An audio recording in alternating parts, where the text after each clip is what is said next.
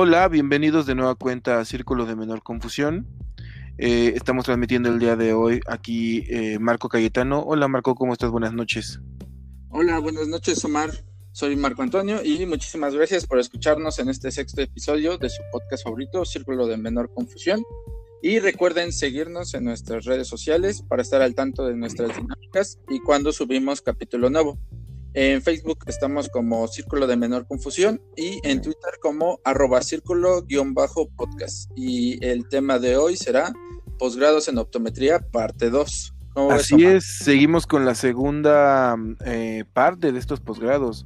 Y justo antes de entrar a grabar, pensábamos y decíamos que es como la culminación del tema, no porque no haya más que hablar, sino porque pues, vamos, el día de hoy tenemos dos entrevistas con dos personas eh, icónicas de la optometría, importantes de la optometría eh, a nivel institucional, institucional del Instituto Politécnico Nacional y de la UNAM.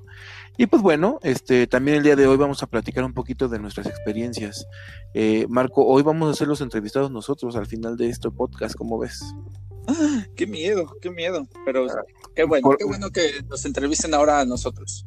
Nos entrevistemos ahora a nosotros. Muy bien, eh, pues bueno, creo que como, como se les había comentado, hacía falta conocer de manera institucional quien nos pudiera dar la perspectiva sobre estos temas, ¿no? Y lo mismo que, que planteamos la vez pasada, lo, lo, extraño que pudiera parecer, o lo raro que pudiera parecer, que mm, después de casi 75 años eh, de optometría en México no tuviéramos ni uno solo, bueno, no tenemos ni uno solo de estas dos instituciones, y pues bueno, vamos a, platicar sobre esto. Eh, Marco, eh, ¿nos quieres comentar algo antes de pasar a estas entrevistas? Sí, claro. De hecho, antes de empezar, me gustaría iniciar ah, aclarando unos conceptos que creo que nos van, nos quedaron un poco ambiguos en la en el podcast pasado y que prefiero aclarar de una vez. el primer concepto sería cuando me refiero a la elaboración, elaboración de posgrados, me refiero al proceso de elaborar un posgrado, llámese maestría, doctorado, especialidad o sea, quiénes son los profesores que elaboran e imparten un posgrado. No me refiero a tomar un posgrado. El segundo concepto, cuando hablo de investigación, me refiero a los, a los profesionales que elaboran y justifican hechos o actos mediante investigaciones, ya sea durante el estudio del posgrado o después del posgrado. Eso también puede ser una, una situación que se puede a un poco malinterpretar. Y la última parte, cuando hablo del CONACIT, me refiero a la entidad gubernamental encargada de los posgrados en México. Creo que esos tres puntos hay que diferenciarlos bien, porque al momento de estar hablando de posgrado, creo que a veces nos confundimos en, alguna terminología y pues al final de, de, cuenta, aunque parezca lo mismo, no lo es. Así Bueno, ahora teniendo en cuenta todo el enfoque que le estaba dando a mis, mis opiniones en el podcast pasado, me gustaría enfocarme un poquito en mayor medida a la actividad profesionalizante. Eh, en este caso, creo que eh, lo que estaba argumentando la vez pasada era algo, era una forma de ver la, los posgrados o la actividad de, académica más bien desde un tono utilitarista. O sea, me refiero a sacarle provecho, a utilizarlo. Pero en este, en este podcast o al menos en este capítulo, me voy a enfocar más en un poco más en la situación de la investigación con respecto a esa área en sí. O sea, no quiero que se, mm, que se entienda como si fuera incongruente o que no estoy, o sea, una cosa la dije la vez pasada y ahorita estoy diciendo otra cosa, sino que me refiero a, a cambiar el esquema de ver la misma investigación con otros ojos. O sea, no, no se puede ver una misma cosa con, los mismos ojos todo el tiempo. En este caso, pues aclaro eso para, más que nada, para indagar un poquito más en una situación ya más personal. En este caso, la investigación como método de superación personal, como otra situación ajena a lo útil que puede ser el investigar o eh, sacarle provecho al mismo, al mismo posgrado en sí. Ah, ahora, eh, a mí me gustaría decir que, el posgrado en sí es limitante para muchos por el simplemente hecho de que muchos tenemos que trabajar inmediatamente que terminamos una licenciatura.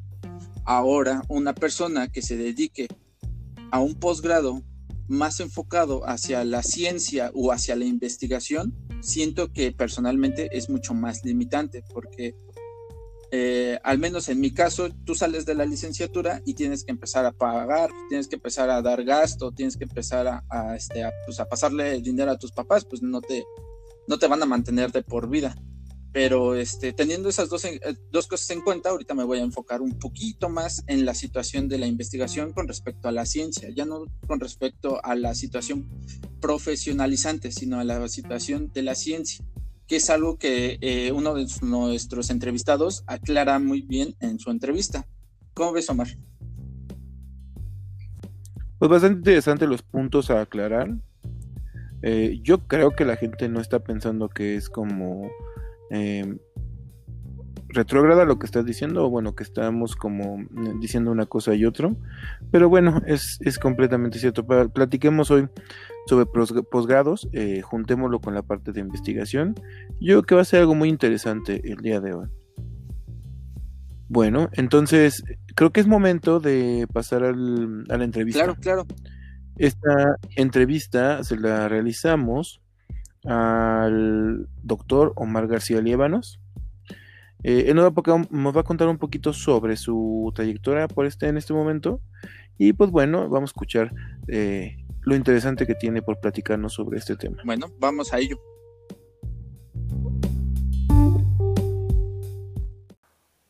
Hola a todos, estamos aquí con el doctor Omar García Liévanos. Él es de base, licenciado en optometría por el Instituto Politécnico Nacional y tiene una maestría y un doctorado en óptica. Eh, doctor Omar, buenas noches, ¿cómo está? ¿Qué tal, Omar? ¿Cómo estás? Muy buenas noches. Saludos a todos. Quiero poner en contexto un poquito lo, el motivo de esta llamada. Esta llamada es la segunda, es, será parte del segundo podcast del tema de posgrados. Y primero queremos conocer tu, tu, tu perspectiva, Omar, al hacer estos, este, este tipo de, posgrados? ¿Cómo te fue? ¿Cómo lo decidiste? ¿Qué fue lo que te motivó a que los hicieras? Que los cursaras. Pues la verdad, yo sabía muy poco de los posgrados en el área de optometría. Fue más bien que un primo que es ingeniero en, en electrónica de la ECIME Zacatenco me platicó que había un, un posgrado en óptica. Él lo habían llevado a hacer una una, este, una visita al INAOE. Entonces él regresa muy contento porque, bueno, ahí dan electrónica y me dice, oye, y están dando óptica. Deberías de ir a ver para ver si existe la posibilidad de que entres, ya que tú, por lo de los lentes, él ubicaba que yo podría saber algo de óptica. Y entonces, pues, me lancé un día a preguntar si primero si es que podría yo, porque pues el perfil venía definido hay un perfil de ingreso como en todas las maestrías, parte de los requisitos de los programas. Entonces yo fui a preguntar si podría yo tener la oportunidad de participar. Este, durante las personas que me entrevistaron me dijeron que sí, que no había ningún problema, que podría meter mis papeles y todo dependía de si pasaba yo los exámenes o no los pasaba yo. Y entonces, pues así llegué al INAOE muy fortuito, casi nada planeado. Pero pues, pero pues bueno, yo creo que una muy buena elección. Ahora ya ha pasado el tiempo. Muy buena elección. Muy bien.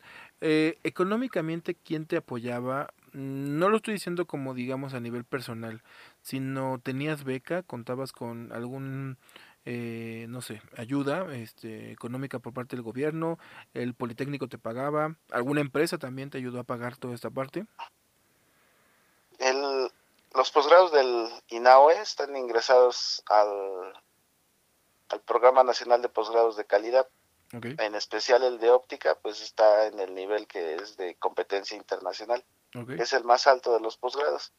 Entonces, por estar ahí, el CONACYT te da una beca manutención. A mí me tocó estudiar en las épocas donde todavía nos hacían firmar un pagaré por la cantidad del monto que te iban a apoyar. Y cuando tú terminaras y mandaras una copia de tu título, en automático ese pagaré se cancelar. Pues yo durante la maestría y el doctorado tuve la beca con así Fíjate que platicábamos en el podcast pasado que mm, como que tenía cierto sesgo la parte del CONACIT a manera política. Eh, uno de los comentarios que hacía nuestro compañero Marco, que seguramente está escuchando esto en este momento, pero no está presente en esta entrevista, era que mm, empresas grandes o empresas con mucho poder como adquisitivo podrían llegar a sesgar esta parte de, de las investigaciones. Eh, lo que yo le platicaba a él es que él no estaba consciente de la parte de publicar un artículo científico porque las revistas científicas, las cuales son como los meollos del asunto sobre la investigación, resulta que estaban como, bueno, te piden muchos requisitos, ¿no? Eh, ¿Tú qué opinas de esta parte? ¿Tú crees que la ciencia y la validación de, bueno, la parte del de, pago o de, de, digamos, en el CONACIT, del CONACIT, perdón, ¿Tú crees que esté sesgada por alguna empresa, por alguna manera política o, algo así? ¿O la verdad es que tú crees que es como completamente transparente?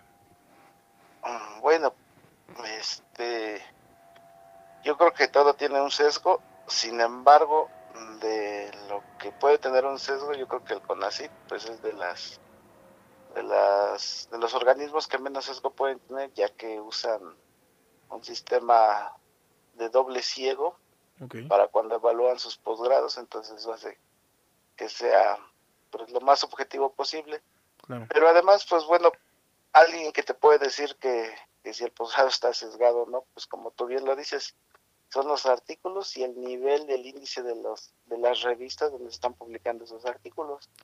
Entonces, las mismas revistas ahí sí pues no puede ser, no puede estar sesgado por porque las empresas tendrían que estar comprando todos los artículos de todo el mundo y eso sería complicadísimo complicadísimo hacerlo digo tal vez económicamente no no pero a lo mejor la parte de ética con todos los investigadores no pues fíjate que el CONACI tiene un programa para la industria privada donde mm. los apoya. De hecho Auge es una de las empresas que yo conozco y además es de nuestra área de optometría que participa en sacar fondos del CONACID para poder seguir realizando sus investigaciones. Claro, eso no es al 100%, ¿verdad? Es un proyecto, una cosa así, porque Auge pues, ya es una empresa que es autofinanciable y puede financiar sus propios proyectos. Claro. Yo creo que más bien es un poquito el desconocimiento. Todavía, si tú cuentas los optometristas que tienen un posgrado que hayan sido egresados del Padrón Nacional de Posgrados de Calidad de CONACYT, en todo México los cuentas con las con los dedos de tus manos y te sobran dedos. Bueno, ahora queremos tomar como otra faceta de, de, de tu profesión, bueno, no de tu profesión, de tu trayecto, y quisiéramos saber, bueno, ahora como ustedes sabrán, el doctor Omar García es director del SIX eh, Unidad Santo Tomás. Eh, es importante a nivel directivo, a nivel gremial, tener un posgrado, Omar, o la verdad es que no es como algo que nos motive, eh, o algo que no motive al Politécnico eh, tener este tipo de, de, de, grados académicos, de posgrados, de maestrías, de investigación, de especialidades. Pues mira, como todo, existen dos principales tipos de posgrados, el profesionalizante y el en ciencias. El profesionalizante es como para que tú te especialistes en algo de tu carrera. Por decir, si eres optometrista, puedes hacer una maestría en visión baja, ¿no? Y entonces pues te dan la parte aplicativa de tu carrera y te super especializan en visión baja. Y existen las maestrías en ciencias, en, y ya te dicen alguna otra que el en ciencias, entre comillas, debería de ser para generar ciencias. Digo, ahora muchos de los posgrados que se dan en algunas escuelas particulares, ya dicen maestría en ciencias en educación, aunque no los enseñen a hacer ciencia, le ponen ese nombre. Pero normalmente pues deberían de ser en esa. Ahora, para el Politécnico, como carrera, sí es muy importante. Poco a poco se han estado dando eh, el número de, de gente que estudia un posgrado en México, ha ido creciendo muy rápidamente. Digo, aquí el SIX Unidad Santo Tomás, ya tenemos gente que terminó un doctorado, egresados que terminaron doctorados, tenemos alrededor de cinco egresados que ya terminaron doctorado, egresados ya del SIX de la del, del SIX de Santo Tomás, porque si recuerdas la carrera de optometría, pues estaba en la Escuela Superior de Medicina. Entonces, ya del SIX ya hay gente con doctorado en ciencias y además ya tenemos gente que es Sistema Nacional de Investigadores. Entonces, sí han estado, la mayoría de los universitarios se han estado dando cuenta que, bueno, la parte clínica es muy importante, es lo que le da vida a la optometría, sin lugar a duda. Sin embargo, hoy en día ya no es suficiente solamente ser un buen clínico, hay que empezar a, a entender un poquito más allá del por qué suceden las cosas, cómo podríamos modificarlos para nuestro beneficio y para el beneficio de nuestros pacientes principalmente. Y entonces todo eso pues empieza a generar que tengamos que tener posgrados. Pero yo digo posgrados de calidad. ¿Por qué hablo de posgrados de calidad? Porque sin duda tú debes de saber que hay muchos posgrados en el área de optometría, algunos ni siquiera tienen el registro de validez oficial ante la SEP. Totalmente. Y los están dando, lo cual significa que no tengan su reboe en el acrónimo de registro de validez y oficial, significa que no les pueden dar una cédula. Ahora, aunque les pudieran dar una cédula, todavía yo creo que el hecho de pertenecer al CONACYT pues les da un estatus diferente. Pero ¿qué significa todo eso? Pues que hay que cumplir con toda una serie de requisitos que yo creo que si a mí me preguntas y, conociendo un poquito todas las escuelas del país, no existe en todo el país una escuela de optometría que pueda tener un posgrado de calidad debido principalmente a la productividad de su planta docente y a la planta docente que pudiera impartir ese posgrado de calidad. Digo, no digo que no haya gente con maestría y gente con doctorado en las universidades, pero no hay el número suficiente para poder generar esos posgrados. Imagínate que el, que el CONACIT pues te pide tres profesores de tiempo completo en una línea de investigación. Y para una maestría te piden dos o tres líneas de investigación, eso significa nueve profesores investigadores que se estén dedicando de grupitos de tres a una línea de investigación y que estén generando artículos publicables en revistas de alto impacto. Entonces, eso todavía no lo tenemos. Sin embargo, pues con esto de que los chicos siguen estudiando, pues seguramente en unos pocos años, pues vamos a tener ya un buen número, una masa crítica de profesores con programas de posgrado de calidad que estén haciendo ciencia, que sea el Sistema Nacional de Investigadores y todo eso facilitará, facilitará mucho la apertura de posgrados de calidad en el área de optometría. Claro. Bueno, agradecemos mucho tu tiempo, Mar. No sé si quieres dejarnos algún comentario con respecto a este tema, algún comentario extra que no hayas dicho. Pues sí, para los chicos, los, los recién egresados, pues decirles que si bien hoy en día estudiar una carrera no es sinónimo de tener un buen estatus de vida, yo creo que seguirte esforzando en seguirte preparándote más a nivel de maestría y doctorado y si es en un programa de calidad, pues sería genial para ellos, ¿no? Les va a abrir muchas las oportunidades, igual y les enseña a conocer el mundo, la investigación de primer mundo y eso podría generar grandes cambios a la larga en optometría aquí en el país. Es invitarlos a que hagan un esfuerzo por seguir estudiando. Muchas gracias, Omar. No, de qué, Omar, muchas gracias a ti por la invitación. Buenas noches.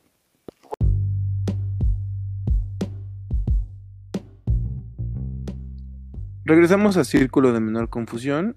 Agradecemos mucho al entrevistado por estos minutos. Como ustedes escucharon, es, es algo muy rápido. No es una entrevista en donde pudimos platicar tanto tiempo. Yo quiero que entiendan todos los que están escuchando esto que son eh, es un personaje y el siguiente muy importantes de la optometría y es un poco eh, ajusta su agenda. Entonces, pues bueno, le agradecemos mucho al doctor Omar tomar esta llamada. Marco, ¿Qué opinas? Porque también platicamos de ti, amigo. No sé si lo escuchaste, lo notaste. Sí, sí, claro. De hecho, primero, antes que nada, agradezco que hayas tomado algunos comentarios que hice en el podcast pasado para darle más claridad a lo que ya habíamos mencionado antes. Y claro, pues es como línea de continuidad de lo que estamos haciendo, ¿no? Sí, exacto. Y desde aquí le mando un, saludo al doctor Omar, que amablemente tomó la, la entrevista. Personalmente fue mi profesor y compañero de discusión cuando tenía dudas cuando en situaciones de la escuela. Y el profesor junto con el profesor Bernardo que en paz descanse él él y el profesor Bernardo los vi bastante interesados en la, en la vida de la escuela y su desarrollo. Y pues bueno, eh, reitero mi saludo y mis felicitaciones por el cargo al doctor Omar. Y pues bueno, iniciando, eh, como siempre he aclarado, eh, siempre los comentarios que llegué a hacer son respecto a los argumentos que tienen las personas, no hacia las personas en sí. Entonces, a, a lo que voy es que, bueno, si nos damos cuenta, él hace una distinción de la que yo he hablado. Este, a lo mejor no, no es muy exhaustivo ahondando en eso, pero sí habla de que hay un sesgo, ¿no? En cualquier institución. Y ahora, eh, él menciona que el CONACIT es la institución que menos sesgos puede tener. Ahora, él, para él, menciona que un posgrado es impensable que esté sesgado por los mecanismos que, que se necesitan sin embargo, hace referencia a lo que yo mencionaba. Ahora, eh, el CONACIT paga las investigaciones a las empresas y en este caso es algo que en el podcast pasado llegué a mencionar. Creo que ahorita él lo, vuelve a retomar y en este caso él menciona el nombre de una empresa de lentes. Eh, no sé si sea mexicana, pero bueno. Sí, es mexicana. Bueno, ahí eh, el CONACIT le da dinero a esta empresa para financiar estas investigaciones.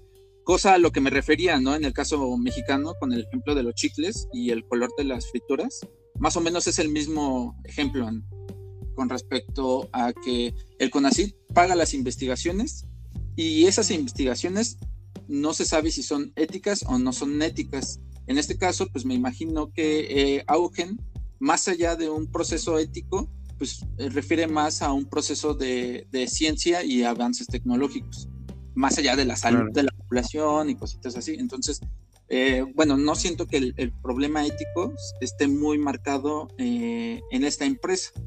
Ahora, entiendo que el IPN, este, al cual el, director en, ahora, pues no es autónomo y se me hace como medio complicado, al menos eh, desde mi, desde mi posición, hablar mal de una autoridad, en este caso que es el, el Estado, el CONACIT, en México y, se me hace valiente que le hayas hecho esa, esa pregunta, ¿no? Porque considerando la situación del, del, doctor, se me hace bastante interesante que nos haya comentado eh, su postura con respecto a eso. Esperemos no, no tenga ningún problema con, con respecto a ello.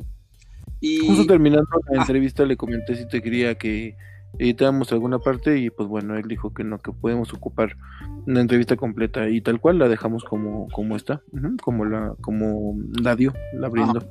ok, perfecto, eso, eso me quita un, peso de encima. Y ahora con respecto a la conformación de posgrados que él menciona, este suma y va de la mano con lo que te mencionaba con mi experiencia como consejero universitario. Creo que no hay profesores capaces hablando burocráticamente, porque eh, en entusiasmo y capacidades mentales sí lo hay. No quiero decir que los profesores, los profesores sean malos. Estoy diciendo que la, sus tarjetas no dan lo suficiente como para crear eh, posgrados, a elaborar posgrados en este caso. ¿Por qué? Porque al menos en mi experiencia, no sé cómo sea en la UNAM, eh, los profesores eh, eran muy jóvenes y solamente tenían la licenciatura en optometría.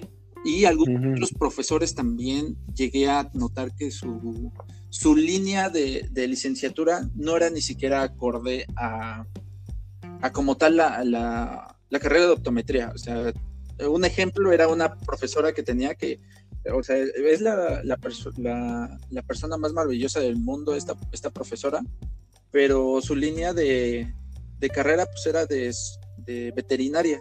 Entonces, como que me sorprendía mucho que estaba haciendo una veterinaria dando clases en optometría. Pero ese es, un punto a, criticar con respecto a, ello. Eh, no sé si tú quieres ahondar en algún punto de eso. Sí, sí, sí, claro. A mí, de hecho, me, me interesa y me llama mucho la atención lo siguiente. Yo creo que a nivel eh, cuando era estudiante, y digo, ya tiene mucho tiempo que pasó eso, eh, no estaba tan consciente de que mm, justamente los profesores, en este caso la UNAM, de la Fedistacala, donde soy egresado, no tuvieran eh, un segundo grado académico o un tercer grado académico.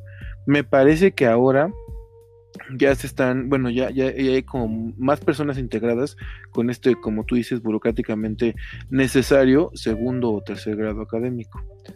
Eh, haciendo conciencia ahora, no sé, me hace sentir, y yo justamente también te quiero preguntar eso, ¿cómo te hace sentir que tus profesores hayan, que cuando termines te estén a la misma altura eh, académica que tú?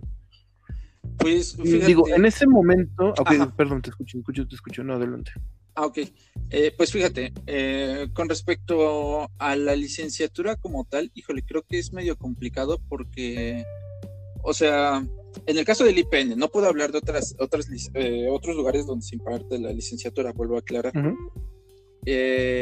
sí, me, sí me tocó ver como, no sé, o sea, quiero mal pensar, estoy mal pensando, y te, y te lo juro que estoy mal pensando, que no se conocieron en la institución que más bien que se conocieron en la institución ya dando clases y se casaron y ahora están ahí.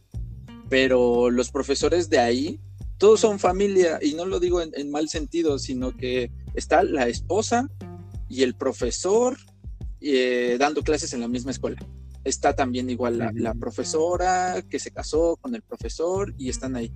¿No? Entonces, híjole, o, quiero, quiero mal pensar y decir que, que, es una cuestión también ahí medio truculenta, que realmente responde a sindicatos. Eso no, no responde totalmente a que ellos son unas malas personas y hayan querido hacer favoritismos o algún problema o alguna situación personal, sino es una situación sindical que abren las convocatorias, entran las personas. Quiero pensar que cuando se abren las convocatorias, eh, la, le dicen obviamente inmediatamente a la persona que tiene al lado, oye, tú también eres optometrista, métete, está la oferta de trabajo quiero pensar que así se maneja, no quiero pensar que se maneja de otra forma.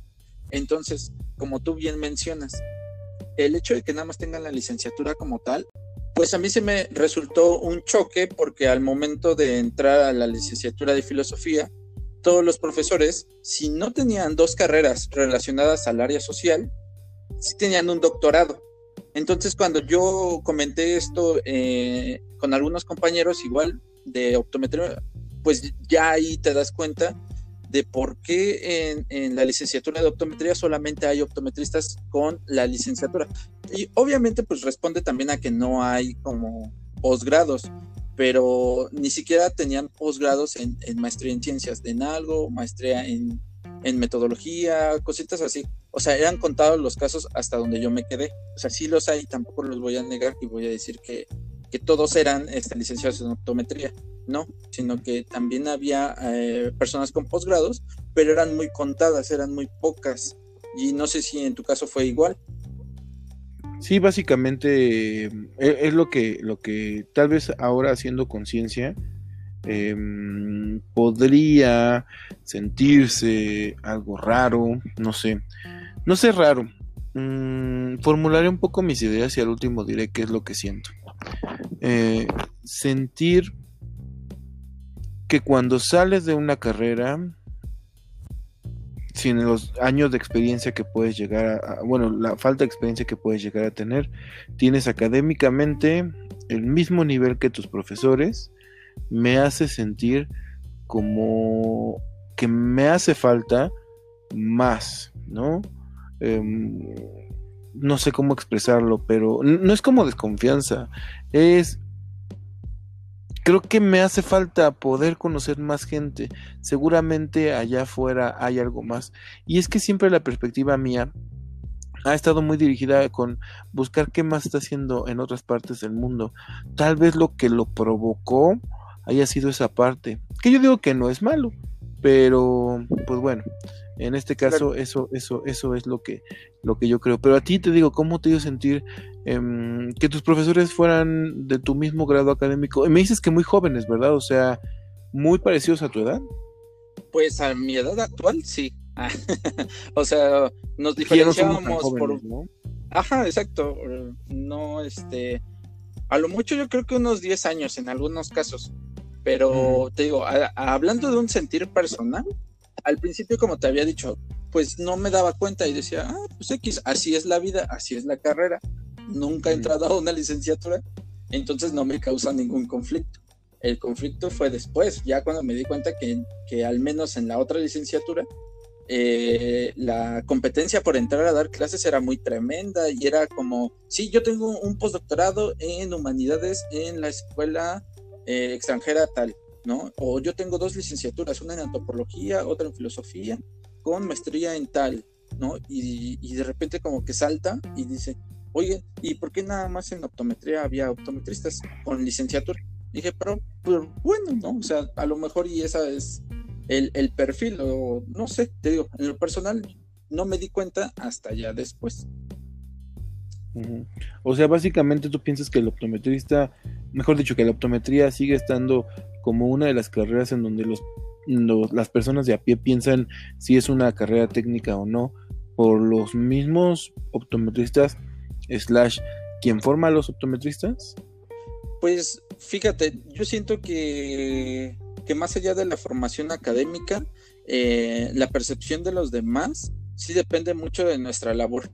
Y nuestra labor sí va muy encaminada a que si solamente nos utilizan como vendelentes, nos van a seguir tratando como vendelentes. Independientemente de si tuvimos profesores con, con bajo nivel académico, creo que eh, en este punto de mi vida eh, creo que sin ningún problema puedo también estar en una clínica ahí dando clases y no podría compararme con ninguno de mis profesores, pero sí estaría a un nivel igual que ellos. Entonces, considero que la optometría eh, sí está sesgada en cierto punto también, porque le falta mucho empuje con respecto a lo que es, lo que puede hacer y lo que tiene que hacer. En este sentido, pues volvemos al mismo punto que siempre eh, he comentado con respecto a la investigación, ¿no? Creo que la licenciatura es algo que mencionaba muy bien el, entrevistado, el doctor Omar, que ya no es sinónimo de una vida eh, de riqueza. De opulencia. Exacto, ¿no? Ni siquiera de, salir de la pobreza, hablando en cuestión de, de, la última nota que sacó el New York Times, que decían que pertenecer a la clase media se necesita tener un ingreso mayor a 16 mil pesos y trabajar menos de 48 horas a la semana, que es lo, lo normal en una jornada de 8 horas con un día de descanso. Imagínate, 16 mil pesos es lo que te está diciendo para poder pertenecer a una clase media. Entonces, si a un optometrista de una óptica X o Y le están pagando lo mucho 12 mil pesos, pues bueno, estamos hablando de que la optometría ya no este, se considera como una, una salida de la pobreza inmediata, pero este, yo no le echaría la culpa totalmente a los profesores y tampoco diría que es culpa de, los optometristas, sino que tenemos que enfocarnos mucho más en, esta situación que mencionaba el doctor, en la investigación, para poder decir ahora sí que ya no podemos echarle la culpa a ellos. Ellos ya, ya fueron su generación y pues bye bye, ¿no? A mí me gustaría en lo personal que ahora personas capacitadas como el doctor Omar le dieran chance a, a personas que también se están capacitando en este momento, como es el caso de cualquier optometrista que tenga más capacidades o más tarjetas. Capacidades me refiero a tener doctorados y posgrados, no me refiero a que sean más listos o menos listos sino que en esta misma situación para poder accesar a esto y que nosotros como y las siguientes generaciones de optometristas estén con una y con una mentalidad diferente a la que tienen ahorita los los optometristas actuales. Creo que nos estamos viendo cortos de eso y eso se, se debe un poco a la situación institucional y eso es, algo que sí le podría yo personalmente reclamar al, al doctor Omar, que hay una tarea muy grande ahí, que es jalar a esas personas que tienen doctorados, que tienen maestrías, como él lo menciona, y, incrustarlos ahí en la planta docente, que no se quede ya con las, con las viejas leyendas de, la, de la optometría técnica, ¿no? que todavía llegué a conocer alguno, que ni siquiera eran mm. optometristas, pero como desempeñaron la, la, optometría por muchísimo tiempo, pues ya eran una eminencia. Entonces, pues bueno, creo que, que es un caso muy similar al que, al que tú viviste, y creo que ya esos técnicos que se capacitaron por mucho tiempo, pues tienen, tenemos que irles diciendo, pues, con permiso, y ahora la nueva generación estudiada, con, diferentes formas de ver la optometría, ocupar los campos de investigación y de eh, enseñanza en este caso. ¿Tú cómo ves? Pues sí, este, y tú, tú, por ejemplo, si estuvieras en utópicamente en la misma posición que nuestros entrevistados, ¿Tú llamarías a cualquiera, a cualquier persona que tuviera un posgrado? Pues en este o caso. Sea, sin importar. Mm, qué tanto podría aportar a, en este caso a, la búsqueda de posgrados o a la búsqueda de o, la planta docente a lo que voy y específicamente em, no sé yo no soy un revolucionario pero tengo ideas em, diversas no muchas veces como que no me interesa como que lo que a todos le interesan y, y, justo pasa al revés. Me interesan cosas que a lo mejor a mucha gente no les interesa. Eso no me hace especial ni diferente. Solamente me hace tal vez no parte de lo que a todo el mundo le gusta escuchar o a todo el mundo le gusta como soy. ¿Tú llamarías, por ejemplo, a una persona que no coincidiera eh, por esta parte? Pues Aunque sea egresado de tu, de tu escuela y que haya sido tu alumno y que ahora tenga un grado académico, eh, pues bueno, un secundario, ¿no? Sí, es que eh, en algún momento, eh, justamente quería tocar este tema un poquito más adelante, pero ahorita que lo mencionas, creo que es muy pertinente. la investigación no solo responde como a un factor que viene siendo el académico, sino también responde a un factor político, a un factor de poder, a un factor, este, como, como varios factores que infieren en la misma situación de la investigación. No se puede tomar así como voy a investigar, voy a tomar esto, y quien imparte también eh, es esto. Un, ejemplo eh, con respecto a, a, lo político en el Politécnico. Cuando se fue este Peña Nieto y empezó López Obrador, eh, eh, eh, entre las esferas de, política, ahí dentro de la misma escuela, se decía que el director general era priista, pero ahora que ya no, ya no está el prismo aquí, pues le daba miedo que lo corrieran. Entonces, tenemos un congreso que supuestamente se iba a hacer, o se pensaba hacer, o ya no sé cómo quedó eso, que lo apresuró, así como una ofrenda como para decir, yo estoy cambiando a favor de tus intereses, pues voy a hacer lo que me están pidiendo los chavos, que en ese tiempo fue el paro del 2014. Entonces, lo mismo sucedería en este caso. Si yo estuviera en la posición de, cualquiera de los dos, este, tanto el jefe de carrera de, optometría como en el como, eh, como director de alguna institución, hay formas, sí, de dialogar y abrir plazas. Eso sí existe. O sea, porque en algún momento eh, hubo un paro porque no les pagaban a los profesores de ahí y me, metí muy de lleno a cómo se contrata un profesor. Pero es meterse en camisa de once varas si es que no tienes como mucha, mucha política ahí que te respalde, ¿no? Entonces, a lo mejor y si tuviera como los factores políticos correctos y tuviera un apoyo muy fuerte, yo sí me atrevería a decir, pues bueno, los que ya están aquí, pues como que les vamos haciendo, les estamos dando como menos horas, un poquito de menos horas y, oigan chavos, ustedes que, quieren entrar y tienen maestrías y doctorados, va, vamos entrando, vamos entrando poco a poco, ¿no? O sea, el cambio no puede ser tan brusco, pero sí me, me atrevería yo a intentarlo al menos para poder este, cambiar un poco la situación actual de la autometría con respecto a las siguientes generaciones. O sea, el, eh, el cargo político en algún momento se va a acabar.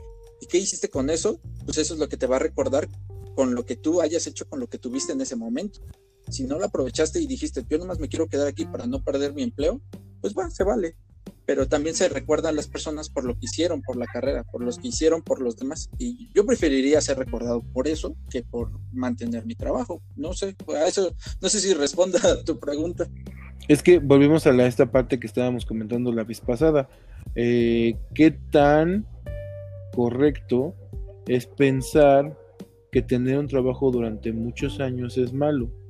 Y que, ok, no sé, digo, no, no, no critico ni justifico a nadie, pero qué tan malo puede llegar a ser que se piense sacar eh, a los profesores, o sea, de manera paulativa, eh, paulatina, perdón, en este, en esta situación. O sea, a mí me causa como mucho conflicto, porque básicamente cuando ellos ingresaron, lo que debía de hacerse lo estaban haciendo y lo hicieron perfectamente bien. Ahora que cambies eh, radicalmente eso, no sé, qué tan mm, correcto, ético me pueda llegar a hacerlo. Pues eh, justamente como en, ese, en esa misma sintonía, los profesores, eh, bueno, al menos en el, en el poli, vuelvo a reiterar, van subiendo de categoría. y se les da tiempos de, de, enseñanza y horas de descarga. Y supuestamente las horas de descarga son para dar asesorías y para o meterse ellos y aparte les dan años sabáticos. Entonces, eh, híjole, como que, como en el mismo, en la misma sintonía que tú mencionas en, el podcast pasado, creo que no es una, te digo, estoy cambiando totalmente mi forma de, de, pensar las cosas. O sea, no quiero que sonar incongruente, sino que es a propósito lo que estoy haciendo. Esas horas de descarga y esos años sabáticos se deben de aprovechar para hacer investigación, para hacer posgrados, para hacer algún tipo de avance tecnológico que te permita seguir estando en la institución, no solamente para quejarte. Entonces, eh, la vez pasada me puse en lado contrario, ahora me pongo de este lado y digo, o sea, sí se vale, sí es ético, sí es porque te están dando algunas oportunidades, algunos no los aprovechan, algunos sí, pero bueno, creo que es una parte que, como todo ser humano es compleja y no se puede simplemente decir es bueno o es malo, sino que si tú me pones el ejemplo del profesor súper viejito que, que, entró ya muy grande y no va a tener una pensión y cositas así, pues con toda la razón del mundo te voy a decir no me lo saquen porque si no de qué va a vivir. Pero si es el profesor baquetón que todos denuncian por acosador, cositas así, eh, pero este tiene el doctorado y así, bueno, ya es otra situación como más compleja. Entonces, volvemos a los mismos puntos. La situación política en ese momento puede marcar un avance en la optometría o un retroceso también podría ser hasta dentro de la misma optometría, por situaciones ajenas a la misma investigación. Y eso es a lo que me refería, los factores externos que afectan directamente a nosotros como personas y en este caso la investigación en optometría. ¿O, tú cómo lo ves? Pues sí, justamente regresando al punto, no, no me parece como tan correcto el hecho de, de, desplazar a los antiguos profesores y, dejar, y, o sea, no está mal que, que se cambie uno por otro. No sé si las instituciones tengan como cierta cantidad de presupuestos, horas o demás situaciones para que puedan convivir y congregarse los dos en esa parte. Pero te digo, no me contestaste lo que, lo que te preguntaba. Si tú, como jefe de algún área, ¿sale? Resulta que decides que la mejor opción es tener a profesores con maestría, pero de todos esos profesores no te llevas, no coincides, no piensas como ellos y prefieres, o sea, y en este caso, ¿tú preferirías no trabajar con ellos o preferirías sí traerlos? Es que, bueno, eh, respondiendo a la pregunta en concreto. En concreto. Sí, sí los traería. Sí, sí los traería, porque creo que una persona que, este, que tiene una, un, doctorado o una, un posgrado, una cosa muy diferente que al menos en, mi carrera, en optometría, ahí en el SIX, no se sabía diferenciar. Una cosa es el trabajo y otra cosa es la situación personal, porque la situación personal afectaba directamente al trabajo. Varias veces vi a profesores peleándose ahí haciendo sus shows, como te digo que son parejas, ahí dentro de la misma escuela, afuera de la misma escuela. O sea, ese es el trabajo. Sí, exacto. Entonces, a eso es lo que me refiero.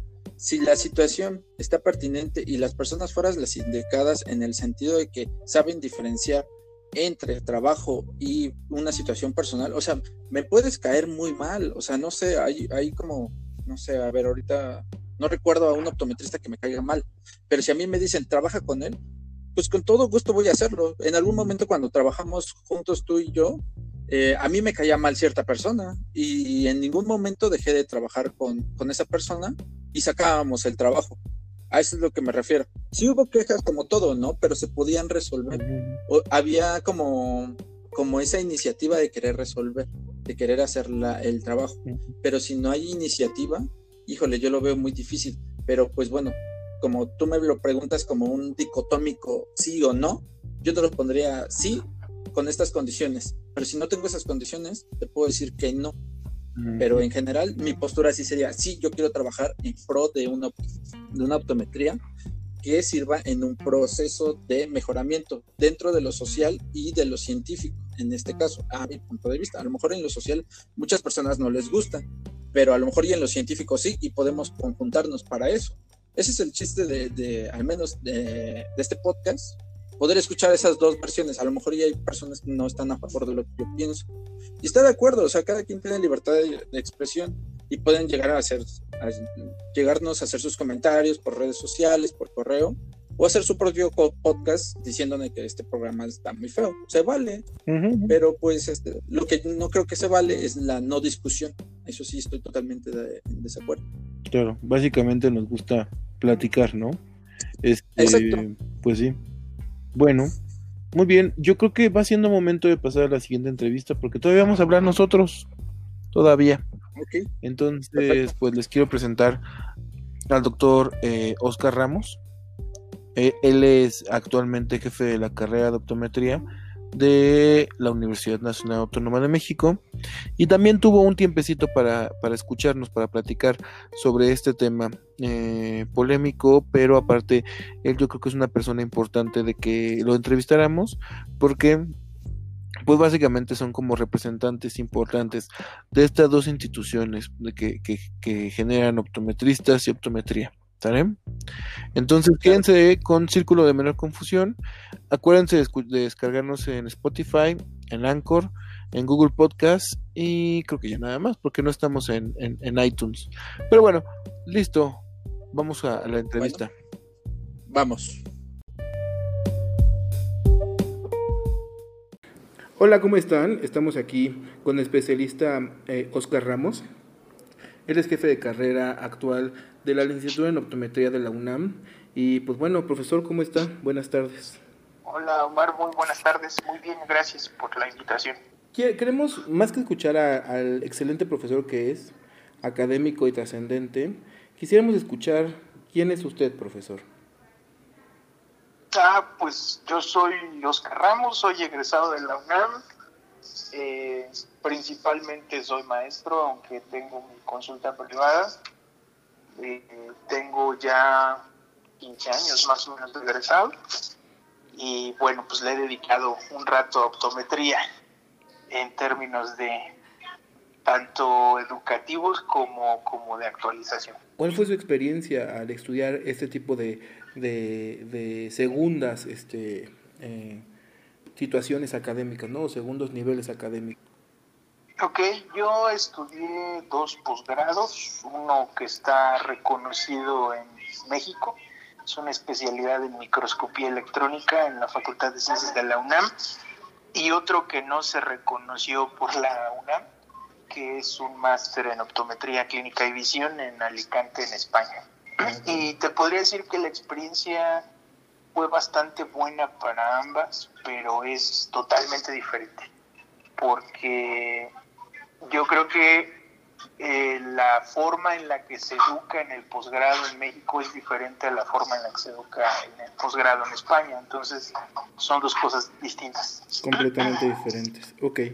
Eh, estas, de estos dos este, posgrados que tiene, ¿resulta que son subsidiados por alguien o usted se lo pagó solo? ¿Cómo funciona?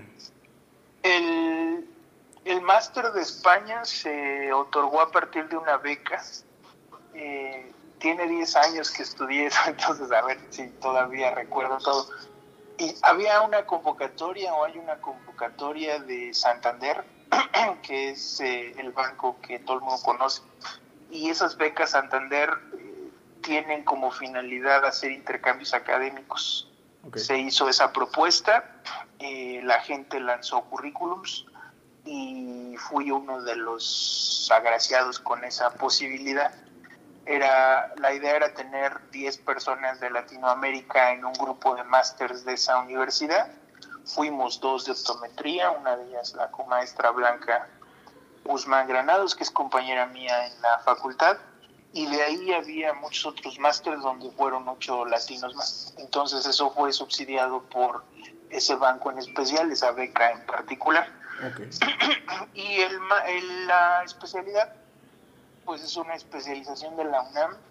Entonces, eh, para entrar a esa especialización tienes que pasar una entrevista, no se hace examen, es una entrevista que tiene que ver con tu conocimiento de biología o de biología celular y con respecto al proyecto que puedas estar otorgando u ofreciendo. Y si ellos están interesados, te seleccionan. Entonces, se hizo en la Facultad de Ciencias y ahí es donde hice mi segunda estancia.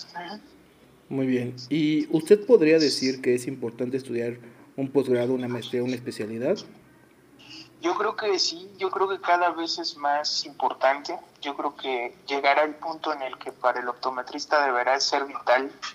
Hay una necesidad importante de seguir estudiando. Creo que cada vez hay más opciones, eso es algo bueno.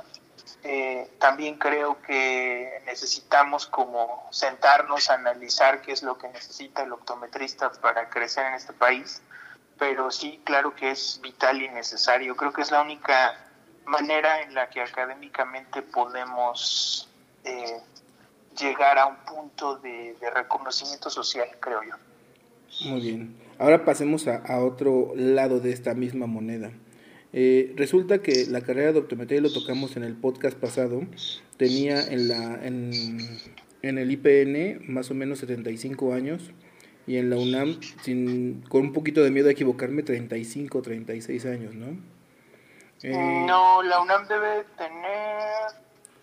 En el 2017 fue el aniversario 25. Ah, 25, perdón, perdón. Entonces ahorita debe tener, ¿qué? 28 años. 28 Está por cumplir 28 años, sí. Perfecto. Pero nos llama la atención que a nivel nacional solo tenemos una maestría para optometristas. ¿Qué estará pasando ahí? Pues eso habría que preguntarlo a cada escuela. Lo que tendríamos que analizar es cuáles son las, los requerimientos para que cada escuela tenga un posgrado. Y eso llevará sus propias condiciones. Lo que yo pudiera comentar quizá solamente abarca la experiencia, la corta experiencia que yo pudiera decir sobre la UNAM. No sabría qué pasa en las otras escuelas. Lo que sí es interesante, pues es que para que tú puedas ofertar un posgrado en una universidad como la UNAM, necesitas que tu planta académica tenga un posgrado y además ese posgrado sustente la excelencia porque no se trata de tener solo un posgrado, sino de que ese posgrado tenga un respaldo importante, como con así, por ejemplo. Claro, claro. Si eso no se tiene, pues entonces es difícil crecer hacia allá. La siguiente es que también ofertar un posgrado para una universidad no es una situación trivial, es algo que se tiene que pensar muy bien, porque cuesta. Y evidentemente los posgrados cuestan términos de alumnos y ya la licenciatura hace que haya una, un gasto importante en educación, pues el posgrado más. Entonces dependerán de muchas condiciones, que no necesariamente solo son ganas de tener un posgrado. Claro, y eso me lleva a la siguiente pregunta, que de hecho ya estaba como estructurada, pero ¿le conviene en este caso a la UNAM FESITACA la optometría tener un posgrado? Sí, pero insistiré en el asunto. Una cosa es que te pueda convenir o lo puedas querer y otra cosa es que se pueda sustentar. Claro. Entonces, no necesariamente las cosas están tan relacionadas, ¿no? Claro. Y no sé si usted le quiera dejar algún comentario a las personas, porque tenemos un público integrado por optometristas titulados y estudiantes. igual si nos quisiera dejar un correo electrónico para poder comunicarnos con usted, y conocer más sobre su trayectoria o tener algún contacto. No sé si me lo pueda dejar. Claro, el correo que yo utilizo es oscar.ramos.montes arroba iztacala.unam.mx eh, a la orden de quien guste, ahí estamos trabajando. Y como comentario final, yo creo que, eh, pues sí, hay que empezar a estudiar, eh, hay que elevar el nivel académico y hay que ser coherente con ese nivel académico. Entonces, pues ojalá eso, eso ayude. Y cualquier cosa, pues estoy a sus órdenes. Muchas gracias. Bueno, continuamos con Círculo de Menor Confusión.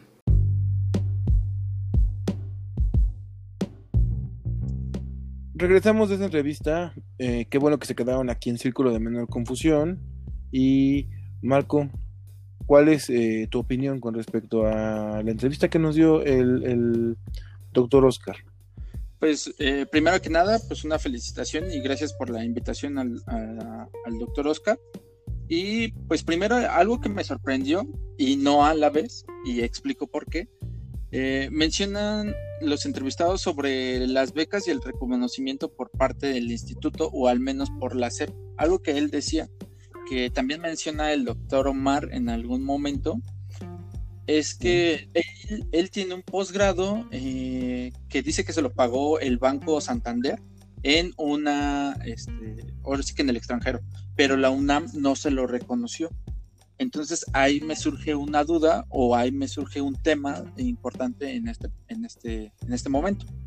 Imaginemos que si tú tomas un curso de capacitación ahí en el centro, de esos de los que dan para ser optometrista en tres patadas, eh, todos que somos optometristas de licenciatura sabemos que no tiene reconocimiento porque no se los da la SEP o no se los da una institución que tenga una licenciatura formal en optometría.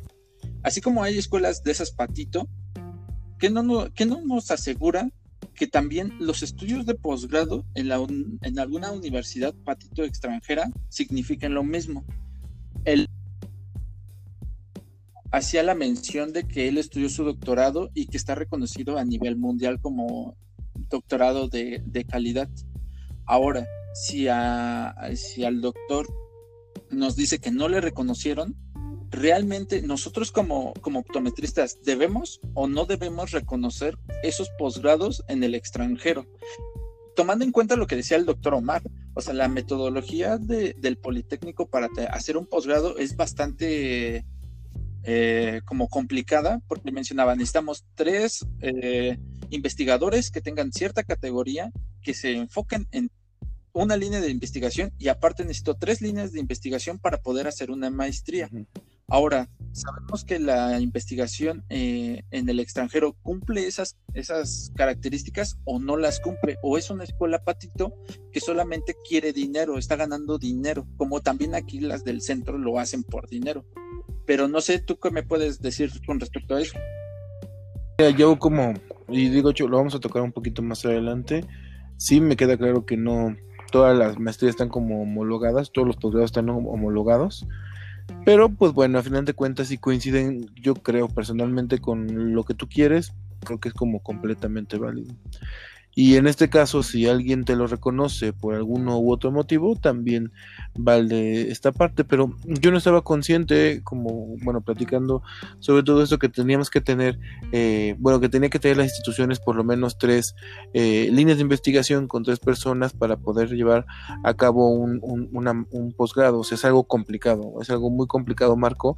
Y yo creo que eso podría justificar, pero híjole, sonará como muy romántico, pero el hecho de que nosotros como optometristas amemos la optometría van a ser las cosas que nos van a hacer que, existan em, posgrados, ¿no? En este caso. Sí, considero que este en ese punto pues es muy difícil, ¿no? Ahora ya entendemos, al final de este podcast ya estamos entendiendo por qué no hay posgrados en optometría.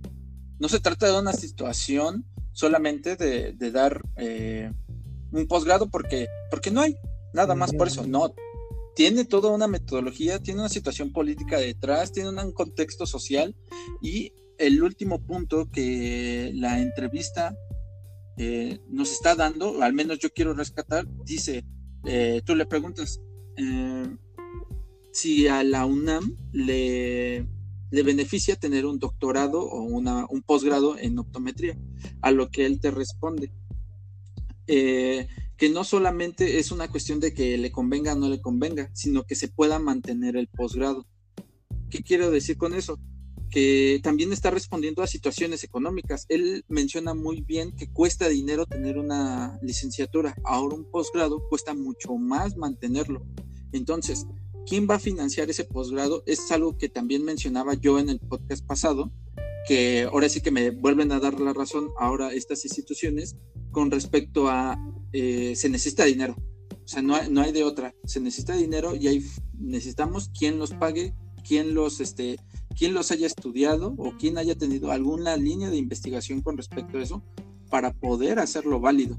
Entonces, ya vimos que tiene un contexto muy grande el hecho de hacer un posgrado.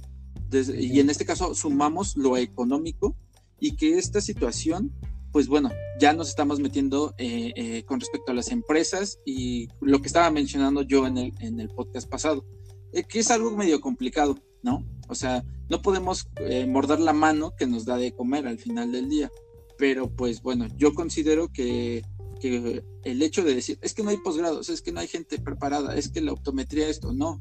Pero lo vamos a formar nosotros como optometristas que no tenemos ese posgrado. A lo mejor y algún día podemos crear el posgrado en, en bioética en lentes de contacto, ¿no? Un ejemplo. O no sé, alguna licenciatura en, en terapia para pacientes con ceguera permanente, ¿no? Algo que sea interdisciplinario, algo que ya sea transdisciplinar. No solamente quedarnos solamente con el enfoque de una sola disciplina, sino que afortunadamente optometrías eh, están agarrando muchos campos. como el doctor Omar es este, casi es un matemático. Eh, la otra entrevista del podcast pasado es epidemióloga, casi casi, ¿no? Entonces, eh, bueno, con respecto a eso, imaginémonos juntar a todas esas personas que ya, en un caso imaginario bonito, ¿no? Y ellos pudieran hacer un posgrado haciendo algo con respecto a todo esto junto, aún enfocándonos al paciente. Entonces, eso es lo que yo quisiera rescatar y es algo que a mí me parece de mucha importancia y que no se debe dejar este, al aventor y decir, pues yo nada más quiero estudiar por estudiar, no, también el estudiar confiere una responsabilidad de regresar a la sociedad lo que tú estás aprendiendo de la misma sociedad. ¿O tú cómo lo ves? Totalmente cierto. Muy difícil. Pareciera que mm, claro, o sea, queda como mucho más claro la respuesta de este inicio de podcast. Y pues bueno, o sea, básicamente tú, tú, planteabas en un principio que en filosofía era eh, eh, muy normal que todos tuvieran dos carreras o, mucho más posgrados, pero pues bueno, filosofía es como de las primeras profesiones, ¿no? Que existieron en, en el mundo. Eh, no sé, o sea, poniéndonos en contexto, hasta por ejemplo 1900, 1800 empezaron a existir como las teorías de, bueno, mejor dicho, no las teorías, la, parte de, de, mover los focos con respecto a unos lentes hechos de vidrio, ¿no? Entonces, creo que eso justifica que ahora no estemos así, ¿no? En México, la otra parte que también es como muy importante económica. Somos un país eh, en vías de desarrollo o, de tercer eh, nivel ¿no? mundial económico. De, las, de los países que últimamente ha crecido más, pero pues bueno, con esta parte de, los cambios que han existido, pues bueno, ahora está un poco más difícil. Y otra cosa, y yo creo que también es como muy importante eh, mencionarlo, la parte de que Em, combinado con lo económico, combinado con el cariño hacia la carrera, pero también con no reconocimientos o no eh, apertura a partir desde nuestra base, ¿no? De salud, que se puede conocer como Secretaría de Salud o instituciones como el Seguro y así, pues resulta que para qué valdrá, y digo, eso es lo que puede hacer que haya cambiado la perspectiva en todo esto, ¿no? Porque en verdad valdrá la pena que nosotros hagamos esta parte si no somos reconocidos. Entonces, pues bueno, yo creo que desde ahí va, ¿no? Desde ahí parte. Seguro todos los temas que tocaremos van a estar eh, en algún momento enfocados a esta parte, pero pues bueno, en este, en este, o sea, en la parte de no ser reconocidos a nivel nacional, a nivel institucional como una carrera profesional. Pero pues bueno, nos tocó esto, ¿no? Y ahora hay que estar peleando y escuchando todas estas dinámicas. Sí. Eh, bueno, yo considero, antes de, pasar al último segmento, que, sí, tienes totalmente la razón. Nuestra lucha no tiene que estar enfocada en, eh, checa si tu optometrista tiene cédula y título. Nuestra lucha tiene que estar en el reconocimiento por parte de las instituciones públicas para que nos den más presupuesto, para que nos vean, para que sepan que nosotros existimos. Pero solamente como decirle a la población, pídele cédula y título, que es muy, que es muy importante, no le resto valor, pero creo que la lucha tiene que ser más grande y tiene que ir directamente a las cabezas, que en este caso pues, son los, los Secretaría de Salud, para incluirnos también dentro de, como en esta misma dinámica de, de Prevenims, pues también deberíamos estar ahí. ¿Por qué no, un chequeo de la vista que sea de, de, este, de fondo de ojo y salvamos también la vista o vemos una posible diabetes o algo ahí antes de que llegue o algo o ya cuando esté ahí? Pero que se pueda tratar antes de que sea ya catastrófico. Pero bueno, es, es una, una reflexión propia. Pues bueno, muy bien. Ahora viene la parte de nuestras entrevistas, Marco. Y más que entrevistas, te propongo que sean monólogos. Ajá. Muy bien. Entonces, Y bueno, entonces, este, pues la, pregunta obligada para personas que estamos estudiando un posgrado o una licenciatura aparte, como es mi caso. En tu caso, Omar, ¿tú por qué quisiste estudiar una maestría o un máster en adopción de lentes de contacto? Bueno, a mí desde, desde yo creo que el séptimo, octavo semestre de la carrera, vi que la parte de lentes de contacto me gustaba, pero aparte era bueno, medianamente bueno. Nunca voy a ser el más bueno, pero soy medianamente bueno. Entonces, eh, yo me di cuenta que era algo que coincidía con muchas cosas, ¿no? La parte de segmentar a los pacientes, creo que es algo que se vale y se y pasa. Este, no segmentar como ricos y pobres, ¿saben? O sea, segmentar por edades. Y me siento más como trabajando con personas de mi edad, un poco más chicos o un tanto más grandes, porque al final de cuentas hay como una cooperación diferente que con pacientes que están, por ejemplo, pasando por eh, pérdidas súbitas de visión o pacientes pediátricos. Que bueno, tú Marco lo conocerás y lo sabes, eh, tengo como mucha química con los niños, no sé. Pero bueno. sí. Sí, este, pero bueno. Eh, el siguiente punto es que creo que que yo al trabajar en una institución en donde todos están haciendo algo diferente, aunque sean, bueno, en este caso, pues los residentes me queda claro que están trabajando o van sobre un objetivo, pero que es terminar la, la, la, especialización, la especialidad. Pero pues bueno, tú ves que de todas maneras los que están alrededor de ti, que no son médicos residentes, están haciendo alguna, alguna otra actividad como investigación principalmente, que yo creo que, que sí me gusta, este, bueno, que me gusta. Entonces, ¿cómo es que lo puedes lograr tú? Y empiezas a hacer algunos intentos en donde fallas, ¿no? Eh, sobre publicaciones, sobre artículos, sobre ideas, y entonces crees que hace falta algo más. Entonces se juntaron esas dos cosas. Tratar de hacer investigación, trabajar, bueno, esas dos, tres cosas. Trabajar en un lugar que te esté pidiendo eh, intrínsecamente, no abiertamente, pero te está pidiendo que siempre haya como una actualización, innovación, ser como mm, top, como ser eh, punta de referencia con respecto a algún tema. Y pues bueno, lo tercero, esta parte, ¿no? La, la, el, el, cariño y el amor que le tengo a los lentes de contacto y que nunca diré que los lentes de contacto son una, eh, un arte, ¿no? Son completamente una ciencia. Y eso me, lo, me, motivó a, que yo buscara este posgrado. Entonces vi en México, no había ninguno que me convenciera, vi algunos en Colombia, pero la parte esta de, de, de, de, que estaba como fluctuante, de que se iba a abrir o no se iba a abrir, me hizo dudarlo mucho y para, me parece que 2016 o 2017, no recuerdo bien, decidí entrar a este máster. Y entonces, pues nada, básicamente, como bien lo decía eh, el doctor Oscar, pues es algo que no está reconocido por la SEP, que la verdad es que eh, no está reconocido porque no he buscado que se le reconozca, porque me parece que es de los, de, es un máster que tiene como una validación internacional y debería tener como algún grado acá, acá en México. Pero bueno, este, no lo he buscado porque no he tenido tiempo y porque aparte no lo he querido. Creo que la justificación es porque no he querido. Y porque eso me hace mucho más experto, por lo menos bajo un título, sobre el tema de lentes de contacto. Y eso, en donde yo trabajo, eh, me da como más la posibilidad de que haya confianza sobre el manejo de, estos pacientes y de estos, en este caso, instrumentos, eh, bueno, más que instrumentos, eh, medios ópticos, en este caso, ¿cómo se llaman? Ay, se me fue el nombre de qué son. Dispositivos biomédicos eh, llamados lentes de contacto. Ok, Eso. Muy bien, muy y bien. Ahora, Marco, tú cuéntanos por qué en vez de pensar en un posgrado, decidiste hacer una segunda carrera? Pues, eh, fíjate, en lo personal, esto sí nace por interés personal de, desde muy pequeño, por el simplemente hecho de aprender. De hecho, yo me iba a dedicar a programación, o sea, mi sueño de pequeño era de, programar videojuegos, pero pues mira, yo ahora, ¿qué, ¿qué estoy haciendo de la vida?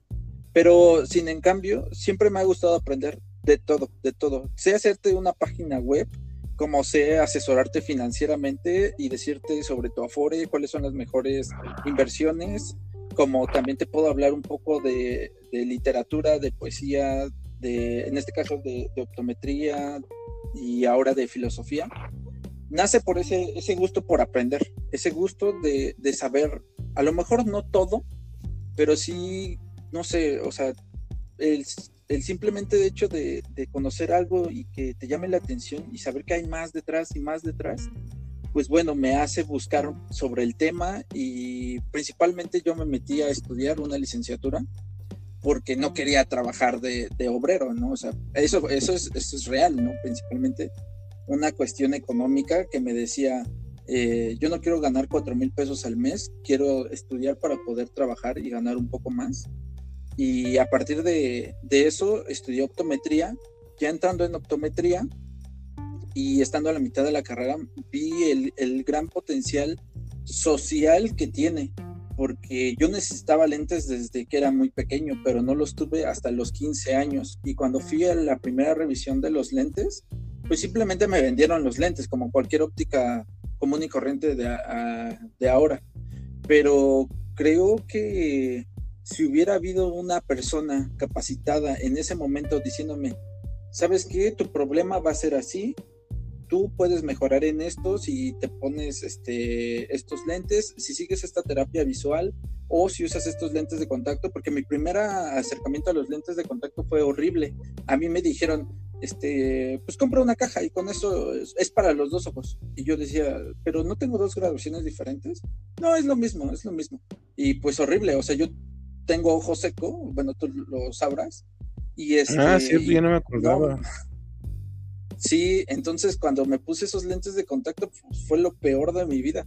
Entonces nunca se me hizo una evaluación correcta y creo que por eso es un poquito mi desprecio hacia los lentes de contacto, por la mala experiencia personal que tengo con ellos.